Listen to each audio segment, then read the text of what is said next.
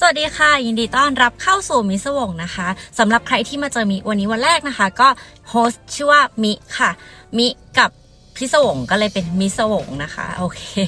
แล้วก็จะเล่าเรื่องราวแบบลึกลับต่างๆ ในแบบสไตล์ที่เพื่อนเล่าให้ฟังลึกลับนี่ไม่ใช่เรื่องแบบกุ๊กโกนะทุกคนเป็นเรื่องคดีฆาตกรรมเอ่ยลัทธิเอ่ยบ้างหรือว่าแบบพวกลวงโลกอะไรต่างๆนะคะเรื่องราวที่มิสนใจนะคะ ส่วนใครที่มาเจอมิเสมอๆอยู่แล้ว ก็ขอบพระคุณมากๆเลยนะคะ วันนี้ก็ต้องเตือนทุกๆคนนิดนึงว่าเรื่องราววันนี้เนี่ยเป็นคดีฆาตกรรม เพราะฉะนั้นมันก็จะมีความน่ากลัวในดีเทลต่างๆ แต่อยากให้ทุกคนเนี่ยฟังเพราะว่ามันพีคมากจนถึงตอนจบแบบหา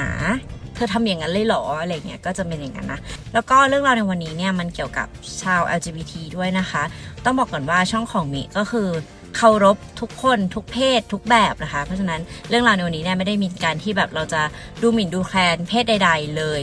ห้ามคอมเมนต์อะไรที่เป็นกับ หรือว่าเรื่องไม่ดีเกี่ยวกับเพศอื่นๆ หรือว่าเพศทางเลือกอะไรต่างๆ ขอร้องนะคะ ถ้าเจอมิจะลบทิ้ง คือจริงๆอะมิเจอหลายเคสแล้วที่แบบเหมือนกับคอมเมนต์อะไรที่มันอ่านแล้วเอออาจจะเขาผ่านมาอ่านหรืออะไรเงี้ยอาจจะรู้สึกแย่มิลบทิ้งหมดนะเพราะว่าเราไม่สนับสนุน community แบบนั้นเลย อยากให้ทุกคนเข้ามาแล้ว เอ้ยคอมเมนต์มีการแบบพูดเรื่อง positive จะทักทายกัน หรือจะเออคดีวันนี้เป็นยังไง หรือว่าพูดคุยเรื่องเกี่ยวกับคดีเนี่ยโอเคเลย แต่ว่าถ้าเป็นเรื่องเกี่ยวกับการที่ว่าใครหรืออะไรเงี้ยก็ มีจะลบนะคะ โอเคค่ะ แต่ก็มีคอมเมนต์ที่ว่ามีเช่นเดียวกันนะคะว่า น้ำเยอะไม่อยากฟังอะไรเงี้ย ก็อยากจะเคลียร์ตรงนี้เลยว่าจริง ๆ แล้วเนี่ยมันก็สามารถที่จะสกิปได้ คือจริงๆช่องทูครามมันมีเยอะมากๆเลย แต่ละคนก็มีวิธีการเล่าที่ไม่เหมือนกันเนาะ อย่างช่องของมีเนี่ยก็จะเน้นการเล่าแบบเพื่อเล่าให้ฟัง บางคนอาจจะไม่ชอบมันมันไม่เป็นไรนะคะ แต่ว่าบางทีการมาพิมพ์อย่างเงี้ยขนาดมีเป็นคนจิตแข็งบางทีก็รู้สึกว่าแล้วฉันจะพูดยังไงให้เขาเข้าใจว่าแบบ เออ มันก็ไม่ต้องมาพิมพ์แบบนี้ก็ได้อะไรแบบเนี้ย คือไม่ชอบก็ผ่านไปอะ แต่ว่ายังไงก็แล้วแต่มีก็จะไม่เปลี่ยนแปลงตัวเอง เพื่อให้คนอื่นมีความสุขนะ เพราะว่ามีรู้สึกว่าสิ่งที่มีเป็นก็ไม่ได้ทำลายใคร แล้วก็มีกลุ่มคนที่ก็ชอบการเล่าเรื่องราวแบบนี้ พักจากเรื่องที่มันแบบเครียดมากๆ เหมือนแบบย่อยให้ฟังเหมือนเพื่อนมาเล่าให้ฟังอะไรเงี้ย ก็มีคนที่ชอบเช่นเดียวกันนะคะ แต่ถ้าเป็นการแบบพยายามทำให้ตัวเองดีขึ้นหรือว่า พัฒนาช่องพัฒนาตัวเองเนี่ยมิจะทำนะ แต่ถ้าเป็นเรื่องของการแบบเปลี่ยนแปลงเพื่อให้ใครมีความสุขคือมิไม่ทำแล้วก็ไม่สนับสนุนให้ใครทำด้วยนะคะ อยากให้ทุกคนเป็นตัวของตัวเองแบบมีความสุขค่ะ โอเค ถ้าพร้อมแล้วสำหรับเรื่องราวในวันนี้นะคะ ก็ไปฟังกันเลยค่ะ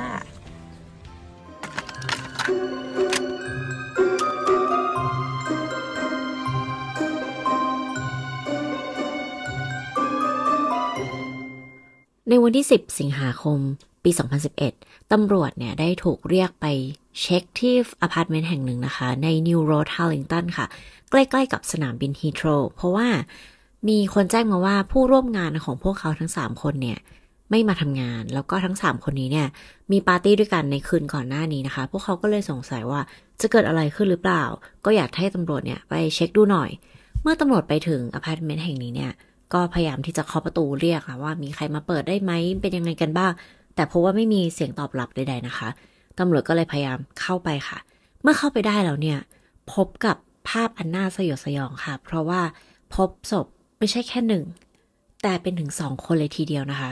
ทั้งสองคนนี้ถูกสังหารอย่างไร้ความปราณีค่ะ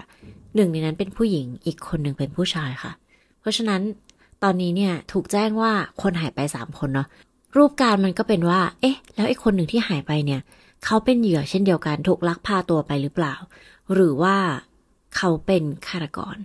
การตามหาตัวผู้ชายคนหนึ่งก็เกิดขึ้นทันทีค่ะ แต่ว่าจริงๆแล้วปีนั้นเนี่ยมีเรื่องที่ตำรวจอังกฤษเนี่ยเขาปวดหัวมากๆนะคะ เพราะว่ามันมีการประท้วงเกิดขึ้นค่ะ จากเรื่องของคล้ายๆ เหตุการณ์ประท้วงที่อเมริกา Black Lives Matters นะคะ มัน มีการสังหาร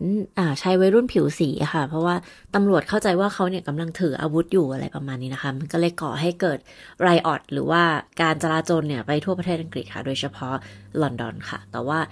จากการแค่ตำรวจเนี่ย แวะมา welfare check หรือว่ามาเช็คความเรียบร้อยนะว่ามีคนที่อยู่ที่บ้านนี้ได้รับอันตรายหรือเปล่า พบกับคดีฆาตกรรมที่น่ากลัว วันนี้มิก็เลยนำเรื่องนี้มาเล่าให้ทุกคนฟังกันค่ะ ต้องบอกว่าเรื่องนี้ไม่ธรรมดานะคะ มีเรื่องราวแบบว่า twist ไป twist มาหรือว่ามันแบบซับซ้อนแล้วเอ้ยอย่างนั้นเลยเหรออะไรเงี้ยหลายจุดอยู่เหมือนกันนะคะ เพราะฉะนั้นหลังจากที่ฟังแล้วมิก็อยากรู้ว่าทุกคนคิดยังไงกับเรื่องนี้บ้างค่ะ เริ่มต้นเนี่ยเราจะต้องไปที่โรงแรม Radisson Edwardian ค่ะ เป็นโรงแรมที่ทำให้ทั้ง 3 คนที่เรากล่าวถึงในตอนต้นเนี่ยเขามาเจอกันนะคะ โรงแรมนี้จะเป็นโรงแรม Radisson ที่อยู่ใกล้ ๆ กับสนามบินค่ะ เพราะฉะนั้นก็จะแบบbusy อยู่ตลอดเวลาเนาะ หน้าที่ที่น่าจะเหนื่อยประมาณหนึ่งเลยก็คือหน้าที่ของ front นะคะ คอยเช็คอินเช็คเอาท์หรือว่ามีลูกค้าอยากจะแบบมาพักแล้วต้องการอะไรเป็นพิเศษอะไรเงี้ย ส่วนมากก็จะพูดคุยกับ front เพราะฉะนั้นคนที่ทำงานที่ front เนี่ยควรจะเป็นแบบคนที่มีใจรักบริการร่าเริงแจ่มใสนะคะ ซึ่งในวันนี้เนี่ยพวกเขาก็เป็นอย่างนั้นค่ะ มารู้จักกับคนแรกก่อนก่อนนะคะ เขาชื่อว่าทีบอลเวสค่ะทีบอลเนี่ยมาจากโปรตุเกสนะคะ ก็คือจากบ้านมาเลยอายุแค่เพียง 20 เท่านั้นเอง มาตามหาความฝันที่ประเทศอังกฤษค่ะ เพราะว่าตัวของเขาเนี่ยอยากจะทำงานสายเกี่ยวกับ hospitality หรือว่าแบบพวกโรงแรมอะไรต่างๆนะ ก็เลยสุดท้ายได้งานที่ Radisson Edwardian สถานที่แห่งนี้ค่ะ และผู้หญิงคนหนึ่งที่มีบุคลิกแจ่มใสสุดๆนะคะ อายุ 20 เช่นเดียวกัน เธอชื่อว่าอลิสอดัมค่ะ อลิสอดัมเนี่ยเป็นชาวอังกฤษนะคะ แล้วก็เพิ่งมาทำงานที่โรงแรมแห่งนี้ได้เพียง 3 อาทิตย์เท่านั้นเองค่ะ ส่วนตัวของทีบอลเนี่ยมาทำงานได้ประมาณปีหนึ่งแล้วค่ะ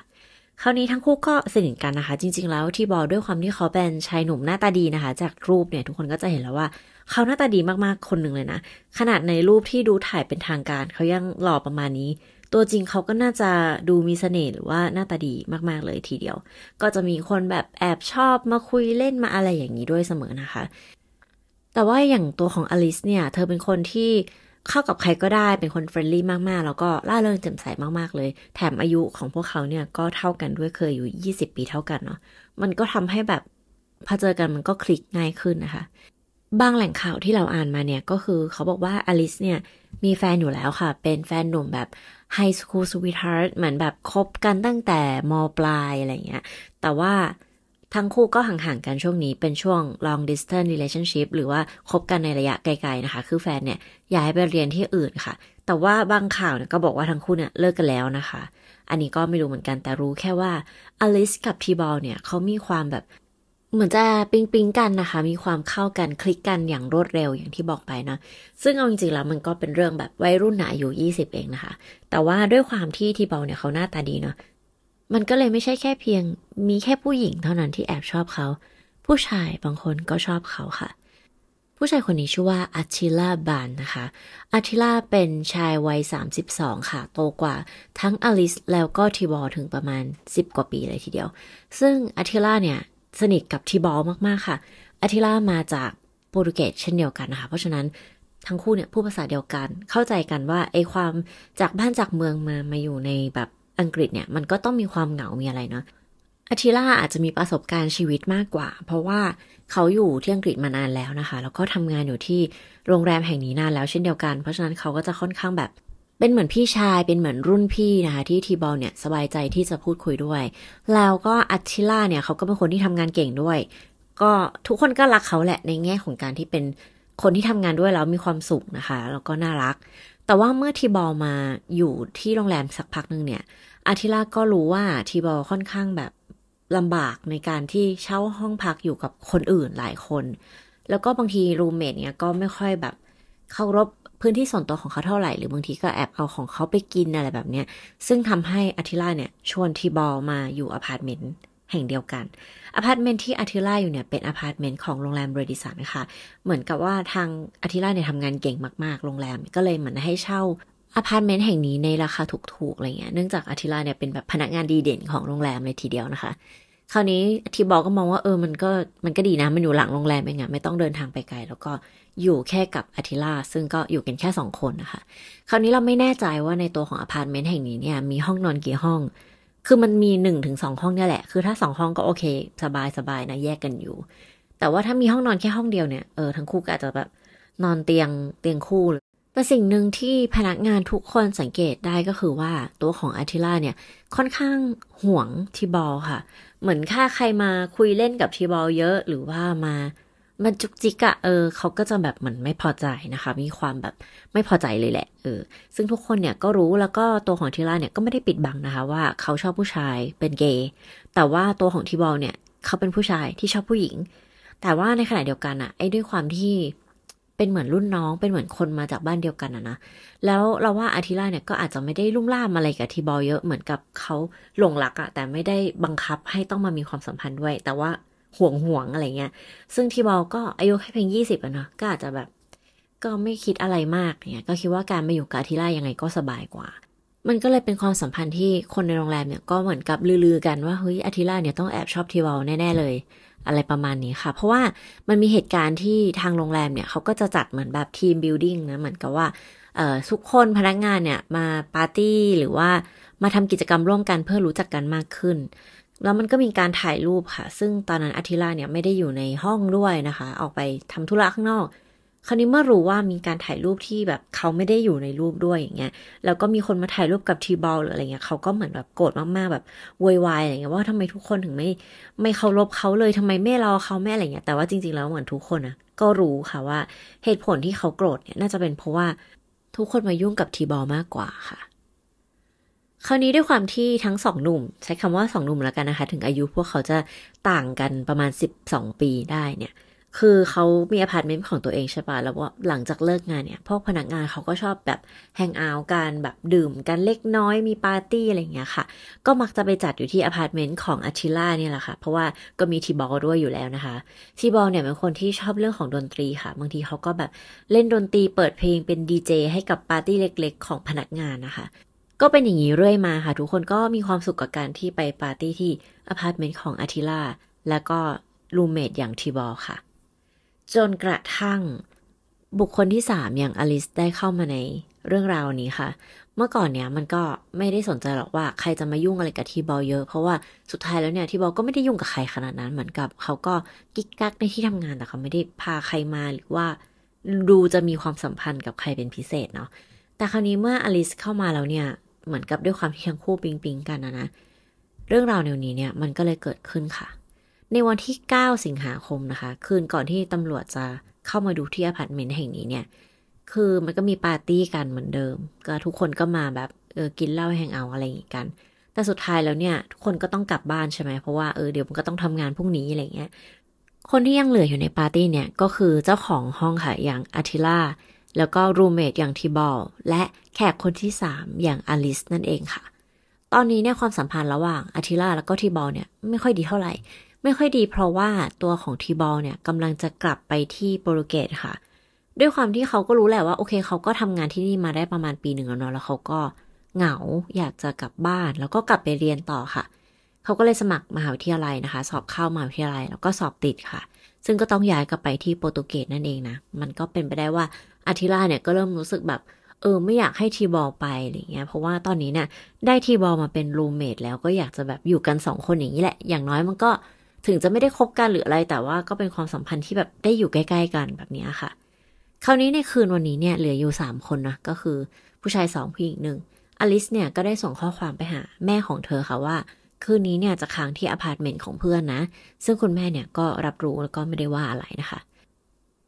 ไม่มีใครรู้จริง ๆ ว่าเหตุการณ์ที่เกิดขึ้นในคืนนั้นเนี่ยมันคืออะไร แต่จะขอเล่าไปถึงตอนเช้าแล้วกันที่ตำรวจมาเจอว่าเจออะไรบ้าง แล้วเดี๋ยวเราจะสรุปเรื่องราวคร่าว ๆ ว่ามันน่าจะเกิดอะไรขึ้นบ้างนะคะ หลังจากคืนที่ทั้ง 3 คนปาร์ตี้นะคะ ก็มาถึงในช่วงเช้าวันที่ 10 สิงหาคมค่ะ ที่ตำรวจเนี่ยถูกเรียกตัวไปที่อพาร์ตเมนต์ New Road Harlington แห่งนี้ค่ะ แล้วก็พบกับสภาพศพของคนทั้งสองคนนะคะ ซึ่งก็คือ อลิสแล้วก็ทิบอลค่ะ เมื่อตำรวจเปิดประตูเข้าไปเนี่ยสิ่งที่เห็นอย่างแรกเลยนะคะ ก็คือห้องนั่งเล่น ที่รู้เลยว่าเมื่อคืนนี้มีการดื่มเหล้ากันอย่างหนักแหละประมาณนึงนะ เพราะว่ามีขวดมีเศษข้าวของจัดกระจายเหมือนแบบบ้านที่เพิ่งมีการปาร์ตี้อะค่ะ แต่อีกสิ่งหนึ่งที่กระชากสายตาตำรวจอย่างไวเลยก็คือ ร่างที่นอนอยู่บนพื้นค่ะอลิส นอนอยู่ที่พื้นนะคะ โดยที่หลังของเธอเนี่ย แตะพื้นค่ะก็คือนอนหงายนั่นเองนะ แล้วก็มีหมอนใบหนึ่งเนี่ย ปิดหน้าของเธอไว้ค่ะ เธอถูกแทงทั้งหมด 22 แผลด้วยกันนะ ทั้งด้านหน้าแล้วก็ด้านหลังค่ะ แต่ว่าอลิสเนี่ยยังใส่เสื้อผ้าอยู่ครบเลยนะคะ เมื่อตำรวจเดินเข้ามาเรื่อยๆเนี่ยจะพบกับห้องนอนค่ะ แล้วในห้องนอนแห่งนี้เนี่ยก็พบกับร่างของทีบอลค่ะ ซึ่งเป็นร่างที่เปลือยเปล่านะคะ ไม่ได้ใส่เสื้อผ้าค่ะ ตัวของทีบอลมีรอยถูกแทงทั้งหมด 2 แผล ตรงหัวใจค่ะ แต่ว่ารอบๆแผลเนี่ยไม่มีเลือดค่ะ คือมีน้อยมากๆ มันแปลกมากแสดงว่าทีบอลเนี่ยได้ถูกทำความสะอาดร่างกายหลังจากที่เขาได้เสียชีวิตไปแล้ว แล้วเออท่าทางที่ตำรวจพบศพเนี่ยคือเขาไม่ได้นอนตรงๆอยู่บนเตียง แล้วก็มีแบบเออผ้าห่มปิดหรือว่าอะไรแบบนี้นะคะ เขาถูกจัดท่าให้เหมือนกับมีความดูเชื้อเชิญนิดนึงอะ เหมือนกับนอนแล้วก็ตั้งเข่าขึ้นมาสองข้างอย่างเงี้ยค่ะ โดยที่เขาเปลยเปล่านะคะ ดูคร่าวๆตำรวจก็พอสรุปได้ว่ามันเป็นเรื่องของ sexuality มันเป็นเรื่องของแบบมีแรงจูงใจเกี่ยวกับแรงขับเคลื่อนทางเพศบางอย่างนะคะ ถึงได้แบบจัดร่างของผู้เสียชีวิตไว้แบบนี้ ตอนแรกที่ตำรวจยังไม่สามารถที่จะจับต้นชนปลายถูกนะว่ามันเกิดอะไรขึ้นเนี่ย ก็สงสัยว่า เอ๊ะ หรือว่าอาทิล่าเนี่ย จะถูกลักพาตัวไปอย่างที่บอกนะคะ ก็มีการแบบดูรอยทงรอยเท้าว่า มีรอยเท้าแปลกปลอมเข้ามาหรือเปล่ามีการต่อสู้หรือเปล่า แต่ดูเหมือนในพื้นที่แห่งนี้เนี่ยจะไม่มีอะไรแบบนั้นเลยนะคะ แล้วก็รอยเท้าเนี่ยก็เป็นของพวกเขาทั้งสามคนนั่นแหละคราวนี้จากการเป็นห่วงก็เริ่มเป็นแบบเอ๊ะ เป็นผู้ต้องสงสัยหรือเปล่า เพราะว่าน่าจะเป็นคนสุดท้ายที่รู้ว่าเรื่องราวมันเกิดอะไรขึ้นนะคะ ก็เกิดการตามหาตัวอาทิล่าขึ้นมา คราวนี้บ้านของอาทิล่าแห่งนี้เนี่ยมันก็เลยกลายเป็นครามซีนนะที่จะต้องมี พวกเอ่อเหมือน CSI อะค่ะ เข้ามาแบบตรวจสอบแบบเฮ้ยมันมีหลักฐานอะไรบ้างนะ มีการถ่ายรูปสถานที่เกิดเหตุ แล้วก็พบอาวุธที่ใช้ในการก่อเหตุ ซึ่งก็คือมีดทำครัวเนี่ยมีดในอพาร์ตเมนต์เนี่ยแหละค่ะตกอยู่นะคะ คราวนี้ก็มีการแบบตรวจสภาพห้องแบบจริงจังมากๆเพราะว่าต้องหาหลักฐานเนอะเส้นผม DNA เอ่ยอะไรเอ่ยนะคะ ก็พบว่าที่หน้าอกของทีบอลเนี่ยมี DNA ของผู้ชายอยู่ ส่วนที่หน้าอกของ อลิสก็มี DNA ผู้ชายเช่นเดียวกันค่ะ คือตำรวจเนี่ยทำงานในบ้านหลายคนมากขมักขม้นนะคะ ทั้งกองหน่วยพิสูจน์หลักฐาน ทั้งตำรวจสืบสวนคดีอะไรเงี้ย ก็คือเดินเข้าเดินออกวันหนึ่งแบบหลายคน พอจบวันแรกไปแล้วเนี่ย พวกเขาก็ต้องย้ายร่างของทีบอลแล้วก็อลิสไปที่นิติเวชไปแบบผ่าศพดูว่ามันมีอะไรลอดสายตาของตำรวจไปหรือเปล่านะ ทั้งเรื่องของบาดแผลหรือว่า DNA เองก็ตามนะคะ ว่าอะไรก็แล้วแต่ที่จะเก็บเป็นหลักฐานได้เนี่ย ก็จะต้องถูกนำไปที่กองพิสูจน์หลักฐานนะคะ แล้วก็มีการชนสูตรอะไรก็ว่าไป คราวนี้ในบ้านหลังนี้เนี่ยก็ไม่ได้ถูกปิดเอาไว้แล้วก็ไม่มีใครเฝ้านะคะ มีตำรวจเฝ้าอยู่นะว่าเออเพราะว่ามันยังเป็นพื้นที่ที่ยังทำงานไม่เสร็จนะคะ คราวนี้วันที่สองเนี่ย ทุกคนก็กลับมาทำงานเหมือนเดิมค่ะ ขมักขม้นในการตรวจสอบบ้านนะว่ามันเกิดอะไรขึ้นบ้างอะไรยังไง ไม่มีอะไรที่จะหลุดละสายตาของพวกเขาไปได้ค่ะ เมื่อตกเย็นเนี่ย พวกเขาก็ได้เดินออกมาข้างนอกนะคะ นอกบ้านเหมือนกับ จะเก็บของอะไรกันละใกล้จะ วันนี้เสร็จงานละพวกเราเดี๋ยวเรากลับสถานีตำรวจนะ หรือว่าเรากลับบ้านกันดีกว่าอะก็มีคนหนึ่งเนี่ยเดินกลับเข้าไปที่ห้องนอนค่ะ ห้องที่พบศพของทีบอลค่ะ ก็พบว่าประตูเนี่ยมันปิดค่ะ แต่ตอนที่เดินออกมาเนี่ย ประตูมันเปิด ประตูห้องนอนอะเปิดอยู่ คือไม่มีเหตุผลที่จะปิดประตูเลย เพราะว่าทางตำรวจคงไม่อยากอยู่ในห้องที่แบบแคบๆแล้วก็ พิ่งจะมีเหตุการณ์ฆาตกรรมอะไรมันก็ดูสยองอยู่นะ ก็เปิดไว้ เอ๊ะ ประตูปิดเป็นเป็นไปได้ไงวะ พวกเขาก็พยายามที่จะเปิดประตูอีกครั้งหนึ่งค่ะ ก็พบว่าประตูเนี้ยมันถูกมีเตียงอะเอามากันประตูไว้จากด้านใน ซึ่งมันเป็นไปได้ไงบ้านนี้ไม่มีคนอยู่แล้ว แบบศพทุกศพก็ถูกเอาออกไปแล้วใช่ไหมแต่ว่ายังไงวิทยาศาสตร์แล้วก็ความเป็นตำรวจนะคะ มันก็ต้องเอาชนะความกลัวเนาะพวกเขาก็ต้องใช้กำลังในการที่จะผลักประตูเข้าไปอีกครั้งนึงค่ะ คราวนี้ช็อกกว่าเดิม ช็อกกว่าเดิมเลย เพราะว่าคือมันเป็นเตียงคู่ใช่ไหมหนึ่งเตียงเนี่ยมันถูกเอามากันประตู คราวนี้พอตำรวจผลักเข้ามาได้แล้วเนี่ย ก็พบว่าอีกเตียงหนึ่งอะมีร่างของอาทิลาบานนอนอยู่ค่ะทุกคน ซึ่งตำรวจว่าเฮ้ย เข้ามาได้ไง เพราะว่าเราตรวจบ้านหลังนี้ทั้งสองวัน ทั้งวันมีคนเข้าออกมันไม่มีนายไม่มีทางเข้ามาได้แล้วตอนกลางคืนเนี่ย ก็มียามเฝ้าด้วยนะคะ แต่ว่า พอตำรวจพยายามถามว่าอาทิลาเป็นอะไร เพราะว่าเขาเนี่ยมีรอยแผลค่ะ มีรอยมีดแทงที่แขนนะคะ แล้วก็มีรอยเหมือนมีดปาดที่คอค่ะ แต่ว่าไม่ได้ลึกมาก ส่วนอันนี้เนี่ยขอ FYI นะคะว่าบางแหล่งข่าวเนี่ยก็เขียนว่าเขามีมีดปักอยู่ที่ก้นด้วยค่ะ คือเป็นแบบตรงเนื้อก้นอะ่ะเขาเรียกว่าอะไรนะทุกคน ตรงก้นที่เรานั่งค่ะ เออ แต่ว่าบางเรื่องข่าวเนี่ยก็ไม่มีตรงนี้นะคะ ก็เลยไม่แน่ใจว่ามันเป็นการแบบ เขียนข่าวกันไปเวอร์หรือเปล่า มันอาจจะมีรอยแผลอะไรเงี้ย แต่มันไม่ใช่แบบมีดปักอยู่ แต่มันอาจจะเขียนข่าวแล้วดูรู้สึกว่ามันตื่นเต้นอะไรเราก็ไม่ทราบนะ ซึ่งถ้าเป็นอย่างนั้นเนี่ยก็คือไม่โอเคเนาะ เพราะว่าคดีเนี่ยมันก็ควรจะตามจริงเท่านั้นไม่มีการเสริมเติมแต่งอะไรใด ๆ แต่ว่าอันนี้ก็คือขอ FYI ไว้นะคะว่าอาจจะเป็นหนึ่งในบาดแผลของเขา กลับมาที่ตำรวจตำรวจก็พยายามที่จะแบบถามว่ามันเกิดอะไรขึ้นนะคะอาทิลาเนี่ยก็ไม่ยอมพูดค่ะ พยายามแบบเออเหมือนกับ เหมือนกับบอกว่าตัวเองไม่สามารถพูดได้เหมือนแบบช็อกอยู่หรือว่าคลางๆอะไรเงี้ย แล้วก็ใช้วิธีสื่อสารด้วยมือค่ะ ซึ่งณตอนนั้นเนี่ยตำรวจก็คือไม่รู้ทำยังไงนะคะ ก็เลยต้องพาเขาไปรักษาก่อนอย่างแรกเลย เพราะว่าอย่างน้อยตอนนี้เนี่ยต่อให้เขาเป็นนักโทษหรือว่าเขาผิดอะไรก็แล้วแต่เนี่ยยังไงมันก็ต้องได้รับการรักษาก่อนเนาะเพราะว่าเขามีแผล ก็พาไปรักษาค่ะ เมื่อรักษาเสร็จแล้วเรียบร้อยเนี่ย ก็ค่อยๆสืบคดีเนาะ ตัวของอัติล่าเนี่ยก็เล่าเหตุการณ์ในคืนนั้นให้ฟังว่าหลังจากปาร์ตี้เนี่ยทุกคนกลับไปแล้ว ยกเว้นอลิสนะ แล้วทั้งสามคนเนี่ยก็มีความแบบเมามากๆแล้วแหละ ตัวของอัติล่าได้เสพ popper นะคะ หรือว่าถ้าแบบคนไทยพูดกันก็จะพูดว่าดมป๊อปดมป๊อปอาจจะมีใครเคยได้ยินบ้างเนาะอะถ้าเกิดว่าใครไม่รู้เนี่ยมันก็คือสารเสพติดที่ใช้ในการแบบเรื่องเซ็กส์นิดนึงนะคะ ก็จะค่อนข้าง นิยมในหมู่ชายรักชาย อะเพราะว่ามันจะเกิดให้ความรู้สึกแบบ มีความต้องการทางเพศมากขึ้น แล้วก็ลดความเจ็บปวดจากการมีนั่นเอง อันนี้พูดเป็นความรู้นะคะ ทุกคน ถ้าเกิดว่าอธิบายตรงไหนผิดเนี่ย ก็สามารถที่จะ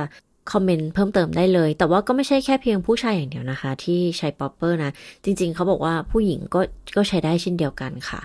ซึ่งวิธีการก็คือใช้การดมนั่นแหละ แต่ว่าในคืนนั้นเนี่ย คนที่ใช้สารเสพติดอันนี้คนเดียวก็คืออาทิลาค่ะ คราวนี้ ก็เคิมๆแล้วทั้งตัวของทีบอลแล้วก็ตัวของอลิสเนี่ยเขาก็ค่อนข้างเมาอะนะ แล้วมันยังไงไม่รู้แหละ ทั้งสามคนก็ไป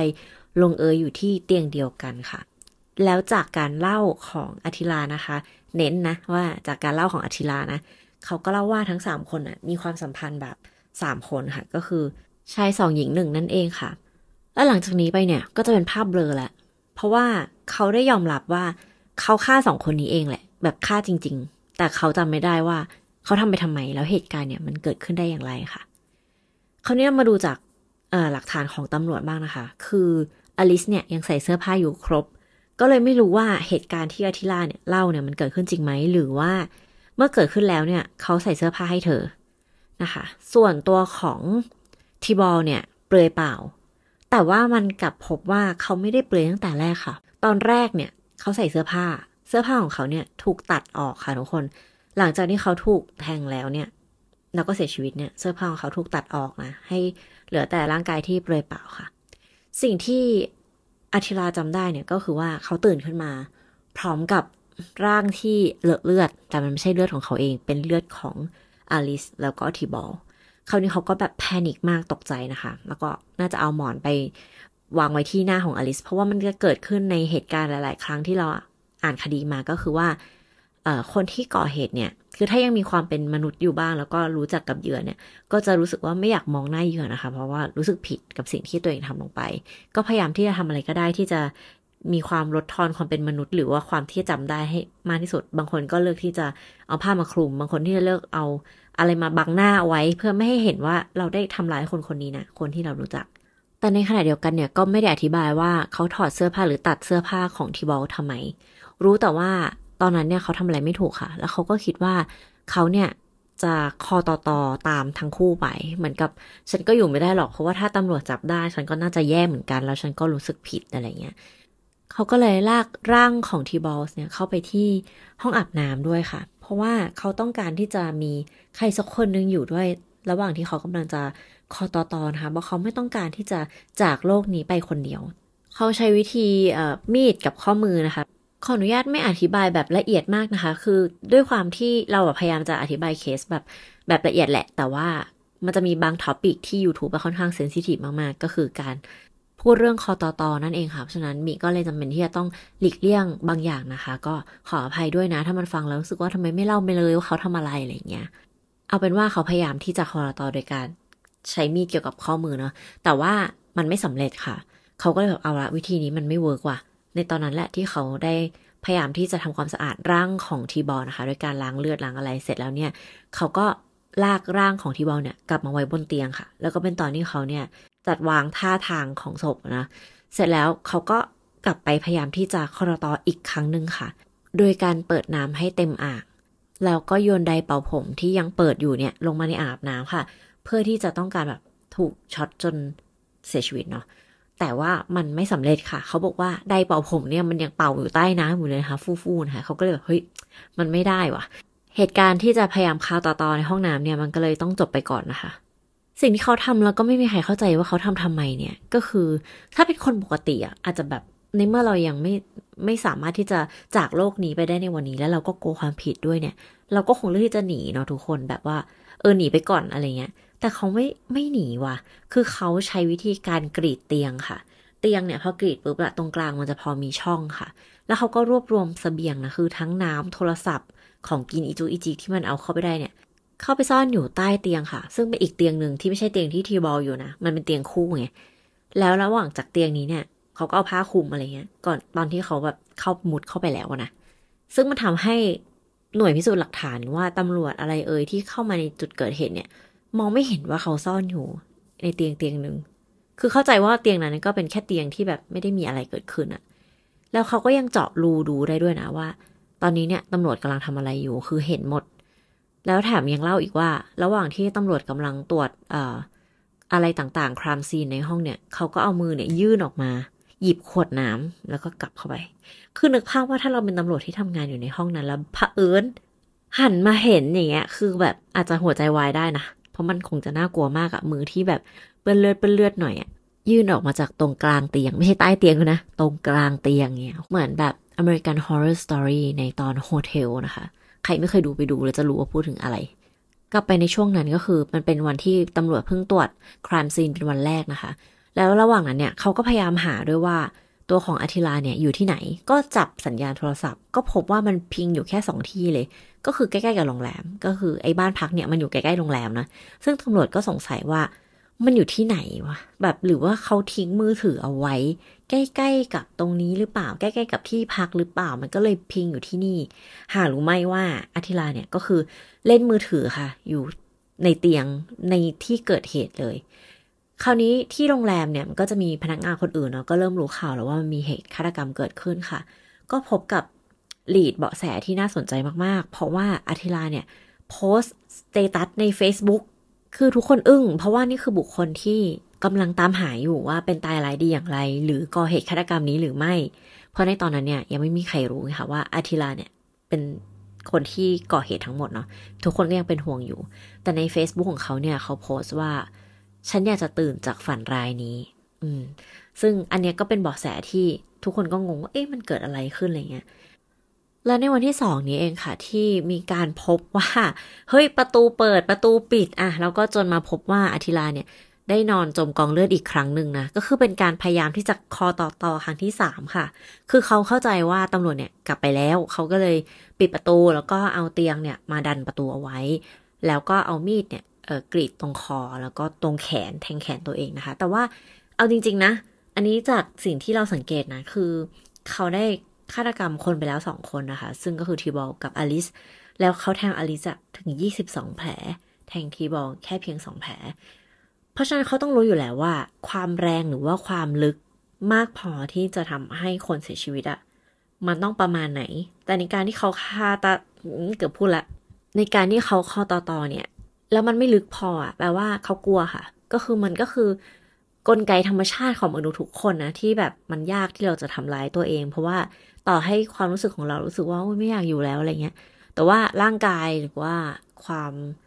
สัญชาตญาณการเอาตัวรอดของเราอะค่ะ มันจะทำให้เราทำลายตัวเองได้ยากมากๆ และนี่คือจุดที่บรรจบเรื่องราวที่ตำรวจมาเจอเขาว่าซ่อนตัวอยู่ในที่เกิดเหตุนั่นเองค่ะ แน่นอนว่าเรื่องนี้ก็เป็นอะไรที่อึ้งมากๆนะคะ เพราะว่าแบบมันก็ค่อนข้างเฉาเนาะเหมือนพนักงานโรงแรมทำงานด้วยกัน แล้วมีแบบการฆาตกรรมถึงสองศพด้วยกันแล้ว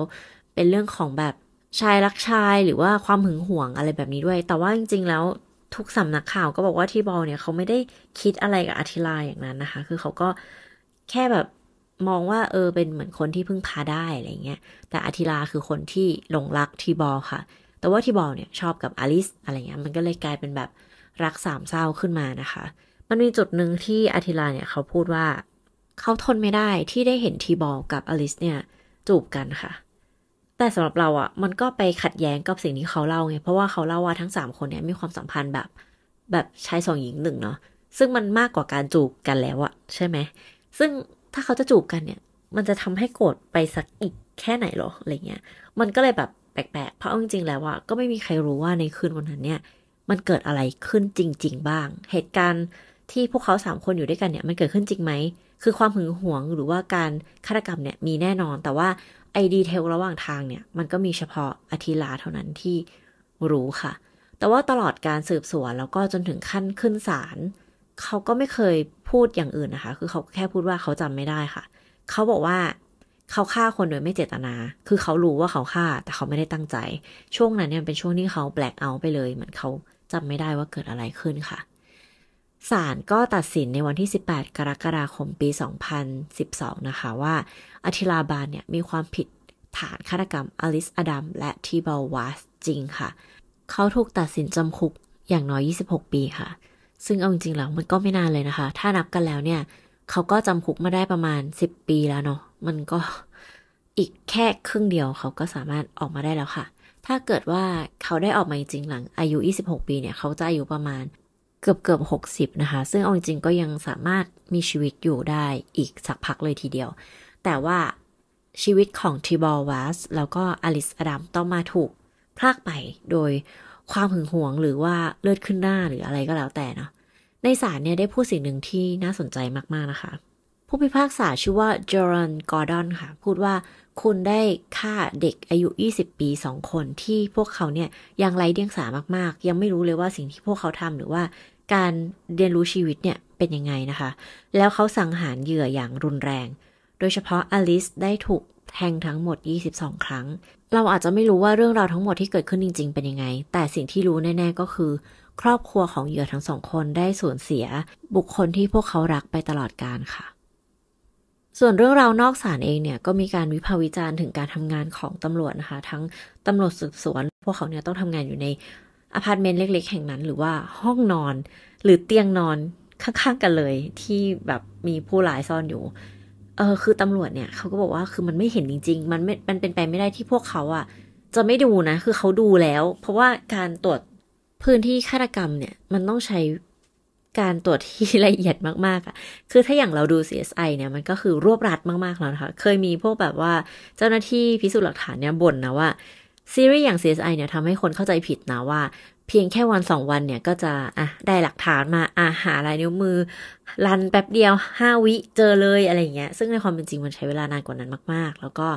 การตรวจสอบครามซีนเนี่ยมันไม่ได้ง่ายอย่างในซีรีส์แต่แน่นอนว่า ซีรีส์ก็ต้องทำให้เรารู้สึกติดตามสนุก แล้วก็คิดว่าเอ้ยเราอยากเป็นเป็นแบบนี้บ้างนะ ให้แรงบันดาลใจบางอย่างเนอะแต่ว่าในความเป็นจริงก็ยากไงคราวนี้ตำรวจก็พยายามที่จะบอกว่ามันไม่ใช่ว่าพวกเขาไม่ดูแต่มันไม่เห็นจริง ๆอะว่าตัวของอัธิลาเนี่ยไปหลบซ่อนแบบนั้นนะคะ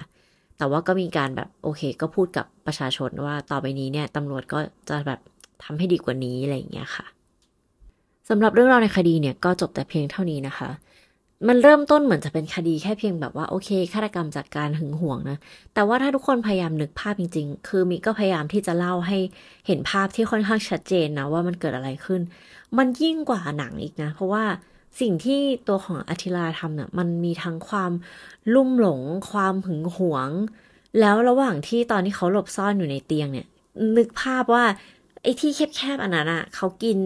แล้วเขาถ่ายยังไง หรือเขาแอบแวบออกมาตอนที่ตำรวจไม่เห็นหรอหรือว่าเขาเล่น Facebook อะไรอย่างเงี้ย แล้วตำรวจก็ทำงานอยู่อะข้างๆเตียงกำลังตรวจสอบสภาพศพของทีบอลหรืออะไรเงี้ย มีคนคนหนึ่งอะแอบจับจ้องอยู่ว่าตำรวจทำอะไรดูอยู่เงี้ย มันแบบ creepy มากๆ มันน่ากลัวนะทุกคนแล้วก็แบบเรื่องจริงมันยิ่งกว่า fiction นะคะยืม Untitled Case มาอีกแล้วนะเพราะว่าคำนี้เนี่ยมันคือแบบ จริง ๆอะทุกคนเพราะว่าเรื่องจริงอะน่ากลัวกว่าเรื่องแต่งเสมอเลยน่ากลัวสำหรับเรานะ ถ้าเกิดว่าใครฟังมาถึงตอนนี้แล้วมีความคิดเห็นยังไง เกี่ยวกับเรื่องราวในวันนี้เนี่ย ก็พิมพ์คอมเมนต์คุยกันได้นะคะ มีก็ชอบคุยกับทุกคนค่ะ หรือว่าแค่เข้ามาทักทายก็ได้เช่นเดียวกันนะคะ โอเคสำหรับวันนี้ก็ประมาณนี้นะคะ หวังว่าทุกคนจะตื่นเต้นเราใจไปกับคดีด้วยกัน แล้วก็รู้สึกว่าได้ประโยชน์ไม่มากก็น้อยค่ะ ใครที่ฟังมาถึงตอนนี้ก็ขอบพระคุณมากๆเลยนะคะ ที่อยู่เป็นเพื่อนมิจนถึงตอนจบเนาะแล้วเรามาเจอกันใหม่ในตอนหน้านะคะสำหรับวันนี้ สวัสดีค่ะ